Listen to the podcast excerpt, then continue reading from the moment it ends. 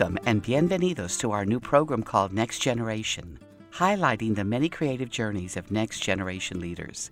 In this series, I will bring you the stories of young leaders in science, literature, medicine, education, and business. Those who have chosen to reach further, travel farther, innovate, and take the risks often necessary to make a difference in their own lives, in those of their families, their communities, and someday in the world.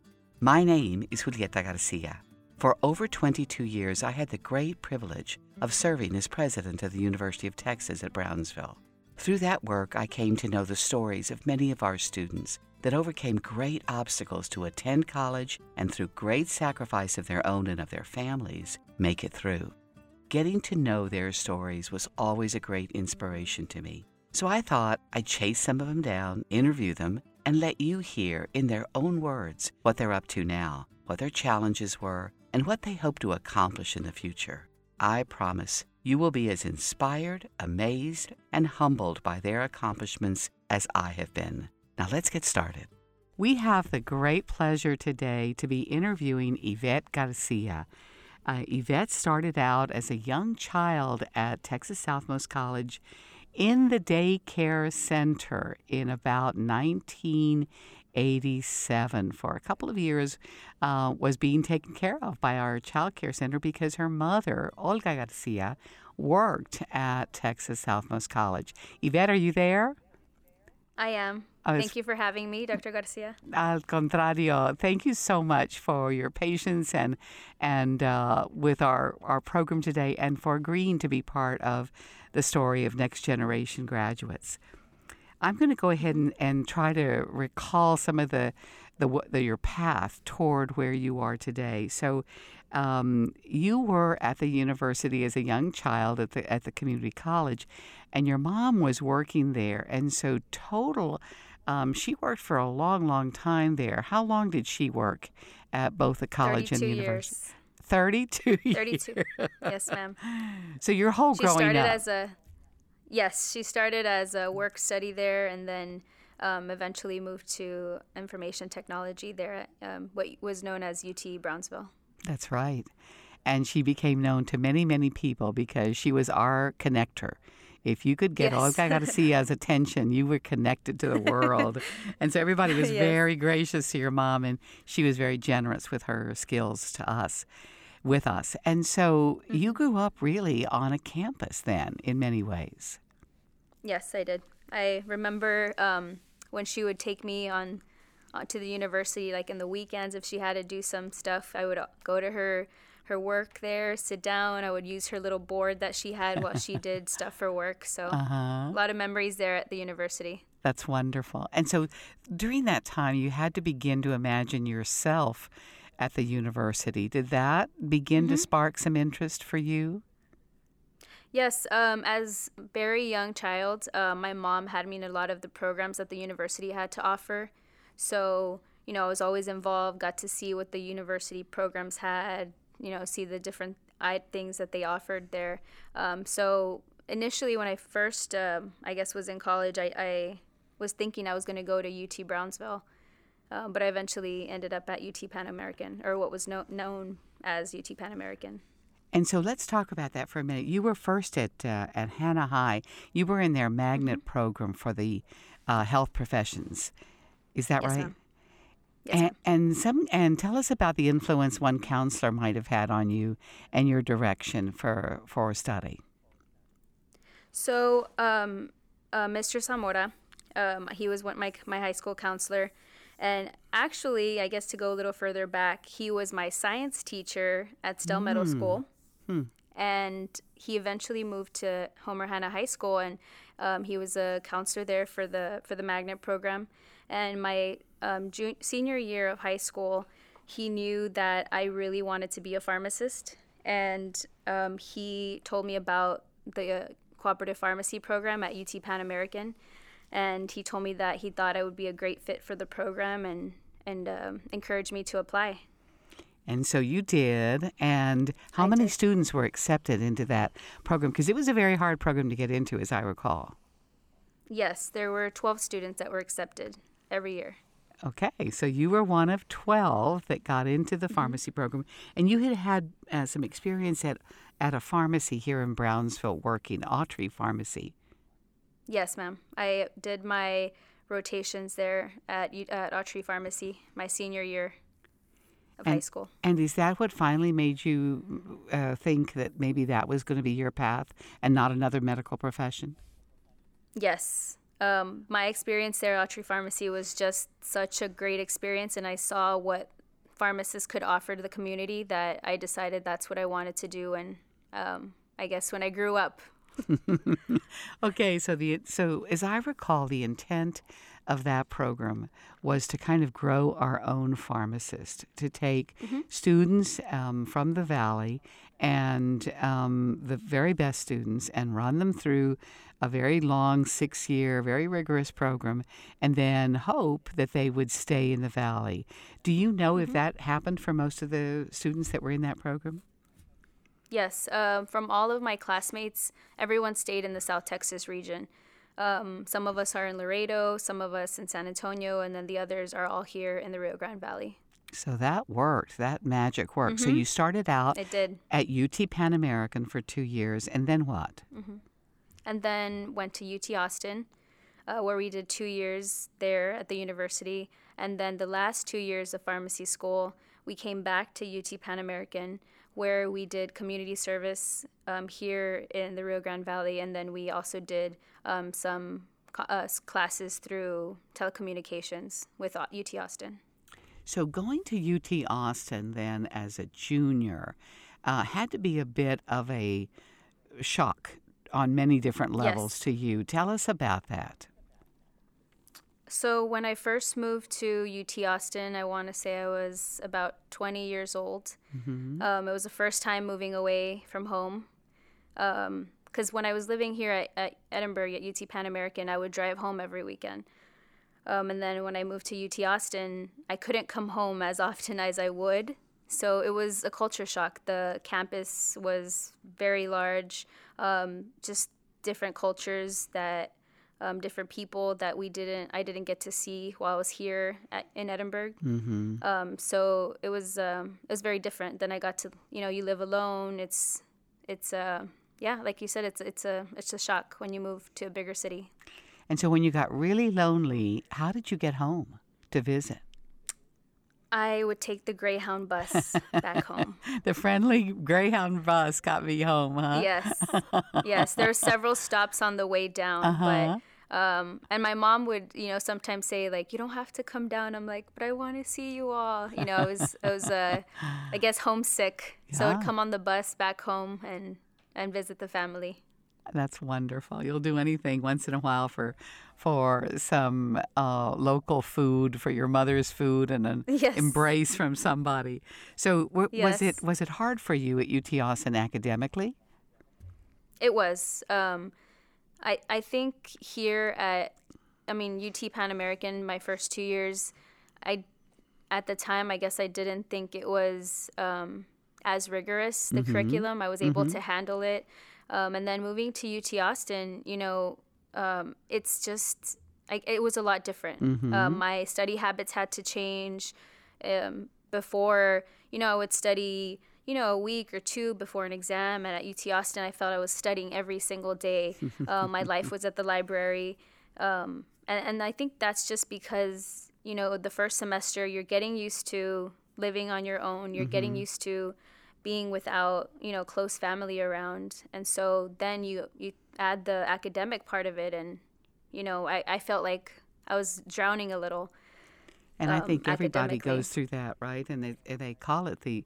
Sometimes we think we're the first ones to ever go through that in our family, and we don't know Mm-hmm. that everybody's gone through it at some point or another. Now, was there was was there a moment when you said, you know, I think I'm not cut out for this. I think I'm going to go home. Yeah. Um, the fir- my first semester of pharmacy school, I want to say it was a little before finals. Um, I had gotten a few failing grades in one of my courses, and I called my mom and I told her, you know what? I was crying at the time, and I'm like, I'm I'm not I'm quitting. I'm not gonna do this. I don't want to be a pharmacist. I'm coming home, and she's like, Yvette, what are you going to do if you come home? I'm like, I don't know. I'll think of something. Um, you know, I'll go back to school. I'll change, Mm-hmm. you know, careers. And she's like, you know, keep going. Don't give up. I believe in you. You know, you know, don't just don't give up. And at the time, you know, it, it's funny because you know, I yes, a C is it's a passing grade, and I didn't have C's. I had D's. And my mom's like, "Well, at least you tried, or you're almost there." I'm like, "Mom, I mean, that's not really the encouragement you want to give me." Um, but yeah, but that was the point where, you know, she told me not to give up, and I said, "You know what? I I'm I can't. Yeah, I need yeah. to keep trying and try my best." And she and she said, "You know, try your best, and if you decide after this semester this is something you really do not want to do, then then we'll be behind you. But I know this is what you want to do, so don't give up." That was good advice, wasn't it, Yvette? It was. It Yeah. was. I know. I think to myself now, you know, what if what would I have done if I had, you know, actually just come home instead of, you know, keep keep on going. So, so we won't have to go down that path because you did graduate, you did Yes. well, and now you have been a pharmacist for what, ten years or so? Yes, I graduated in 2008, so 10 years. Ten years, isn't that wonderful? Well, persistence pays off, doesn't it? It does. It does. And so uh, now you are a pharmacy preceptor for fourth year pharmacy students, uh, which means you kind of take them under your wing. How do you? What does Yes. that? Uh, what does that entail? So, um, either like their last year of pharmacy school, students they choose to be at different sites, um, so they can a pharmacy, for example. And what we do is we give students the opportunity to see what it's like to be a pharmacist. Like, so what on a day to day basis, what is it that we do? Um, they can see real life experiences. They get to see what patients that we see, and then we also teach them from our our experiences. So, you know, there's a lot of students that over the years I've learned things in the profession that I give advice to them, like you're gonna, you're going to see this, or you know, these are things that you want to think of when you go on your next rotation, because um, students have rotations of six weeks long, so they get to experience different parts of pharmacy, and then they can decide where they want to practice. It's very interesting because sometimes we think of pharmacy as only the kind at uh, Walgreens or at an HEB, but your pharmacy has been in hospitals. Yes. And how does that differ from uh, the, what the pharmacist might do on the on the in the more commercial areas?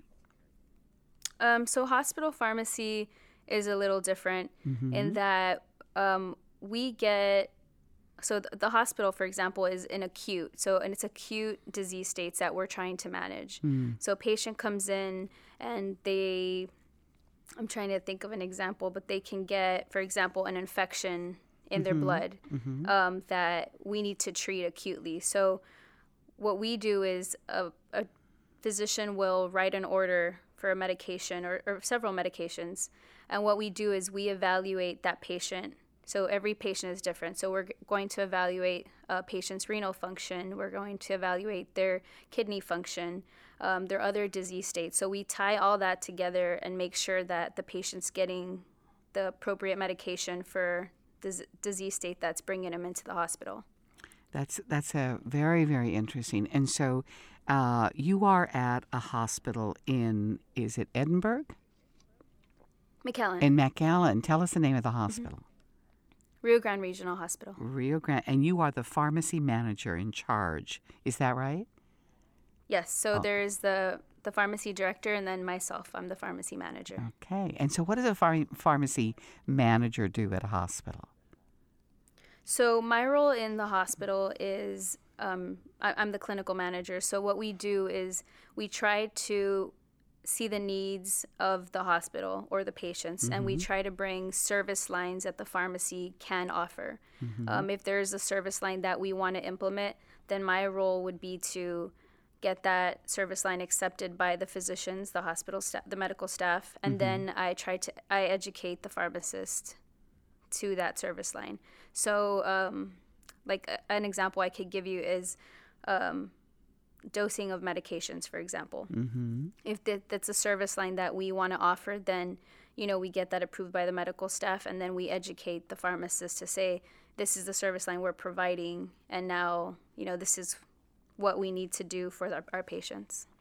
That's just really interesting. I don't think most people understand the complexity and the difference, really, between the kind of pharmacy work that you would do there versus someone might do um, at uh, at another kind of pharmacy, on not at a hospital. So you do mm-hmm. dosing medication, which in, involves kind of confirming and affirming the diagnosis the doctor has made with the medication and the dosage that is being given to the stu- to the um, to the patient, patient, along with whether or not other bodily functions are reacting to the medication. Is that right? Uh huh. So we look at basically it's the the overall picture. Mm-hmm. You know, what is this patient here for, and what's happening acutely, mm-hmm. and we adjust medications to that. Yeah, that's amazing. That's that's really quite uh, an awful lot of authority, and and uh, and quite a broad purview for a pharmacist to have. And again, I don't think mm-hmm. we recognize how how complicated that can be. So, as if that weren't enough, you also now um, have something to do with the Navy. Tell us about that mm-hmm. work. Mm-hmm. Um, I am a Navy reservist uh, here at in Harlingen, Texas. Um, I've been a reservist for uh, let's see, three years and maybe six to seven months. Yeah. Um, and I'm the officer in charge of my of my unit. And so you have a unit of how many men and women? Uh, we have 12 uh, units, so 12, 12 members in our unit. Okay, and tell me what a unit is in reserve ready, readying for. So um, there, so there's different units in in, in the reserves. Um, mm-hmm. my unit it's is a medical unit. Okay. So the members of my unit, I have uh, corpsmen, hospital corpsmen that you know provide medical care, and I also have um, sailors that are you know supply people that are culinary specialists. So if we in the event that we were to get deployed, we can provide all those services to um, like a larger force a military for a larger military force. But our main, I guess, unit, if I trying to explain it, is is medical. We we are a medical unit. You're a medical unit, and so you're in constant readiness, is my understanding, for what they might call tier one uh, deployment. Yes. So okay. um, my my unit, for example, is an expeditionary um, medical force, um, and in October we are a tier one, which tier one readiness, which means um, we can get deployed in 10 days notice. So what we're preparing for until then is to make sure we have our trainings and make sure we have, um, you know, vaccinations, make sure we have we're physically ready um, in the event we were to get called. So how do you practice? How do you ready for deployment like that? Is it all done here in the valley, or do is it also supplemented with uh, elsewhere? It's it's simple. It's here in the valley, but it's also mm-hmm. supplemented elsewhere. Mm-hmm. Um, every year we have annual training, and um, depending on on what annual training you get chosen for, we have um, members that go to cold weather training, for example. Mm. We have members that uh, get hot weather training, which you know we set up medical tents in a remote area, and we mm. you know learn to do everything that we don't have the opportunity mm. to do in say a smaller training uh, training unit. So once a year or more times than that, you go to training for the reserve. Um, it, so it depends. Okay. Um, we have to, I guess, are required to do two weeks of annual training, mm-hmm. but we can get supplemented to to get more than that. So, um, for example, you can, if you are selected, then you go for longer than two weeks. You can go for a month, um, two months. It, it really just depends on on what the needs of the Navy are. So you okay? So you have a full time job then at Rio Grande Regional Hospital as a pharmacy manager, and then you are an officer in the Navy Reserve, and you're in charge mm-hmm. of a unit. And because you have so much time left over, you're also a mom, a single mom. Tell us about your baby. I am. Uh, my daughter will be um, three years old in about two months. Congratulations. Um, she, thank you. Um, and she will be starting school in August. Or half day. She'll be starting at a Montessori half day. So yeah. got a lot of things to to do. No, no kidding. Well, so you've got mm-hmm. your hands full in in lots of ways. So, if you were, so you're always ready to be deployed. You're either at work or you're at home with your baby, and and uh, you can handle all of this at the same time somehow. Uh, yes. Um, Some days I don't, better I than don't others. do it. I don't do it alone. Um, I have a lot of family support, and, uh-huh. and that's how I get a lot of it done. Without without them, I wouldn't be where I am today. So of course, it's a lot of family support.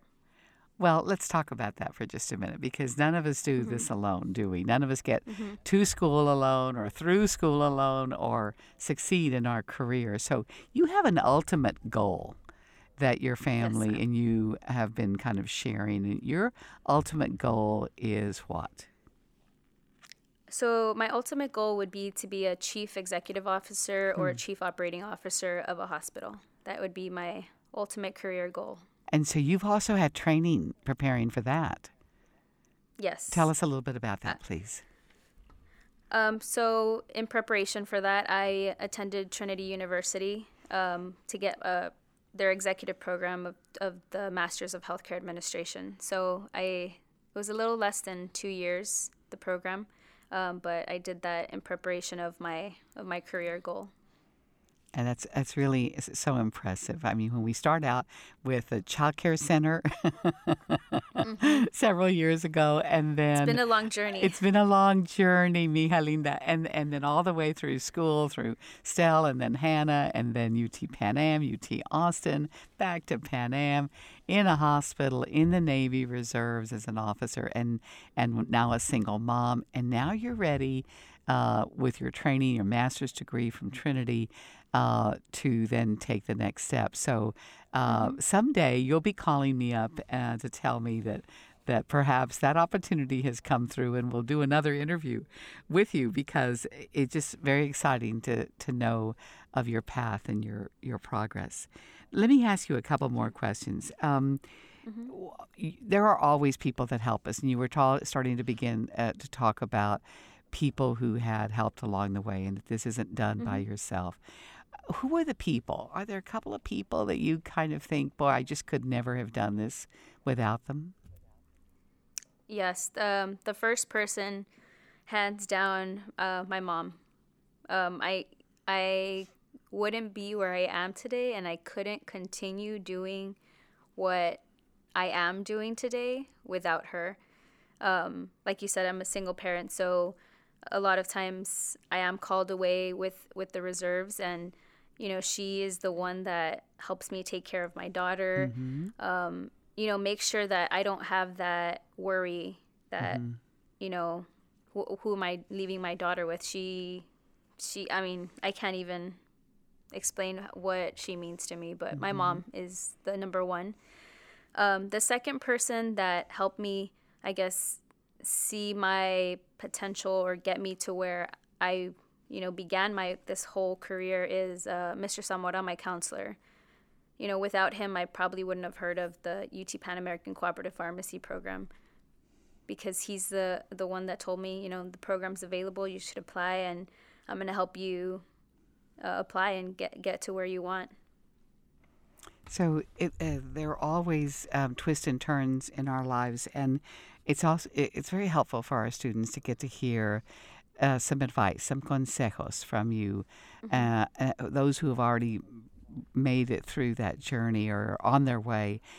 Pretend you have a, a group of students here in front of you today that are listening to your story and wondering, well, but that's Yvette. You know, I don't know if I can do that. I don't know if I could be that strong and that persistent and that successful. Mm-hmm. What kind of consejos would you give our students? Um, you know, the the advice that and I I mean I always t- even tell myself this sometimes when I want to give up on stuff is uh, you know don't give up. If you set your goal and your mind to what you want to do and and you know just keep trying as as long as it takes you to get there. Um, you know not not everything in life is easy and i know people say that often but and it's it's not you're going to have challenges you're going to experience things that you know you probably didn't expect in life um, you know, but just take it as a, a learning experience and, and keep going forward. That's wonderful advice, Yvette. Thank you. Thank you so much for taking time to talk with us today, for teaching us about a well worn path, a long path, but really that started out at a university and for many, many years stayed it uh, on a campus. Uh, from Brownsville to Edinburg to Austin and back again to Edinburg, and now continues uh, to help other students uh, in their own paths. Uh, we really appreciate you taking the time to tell your story, and we congratulate you. And we want to hear from you again as you continue on. So please uh, stay in touch with us. I will. Thank you for having me. Thank you for giving me the opportunity. Al contrario. Hasta pronto, Yvette. Thank you. Bye bye. Thank you. Bye bye. Thank you for tuning in to Next Generation, a program highlighting the next generation of leaders in the Rio Grande Valley and beyond.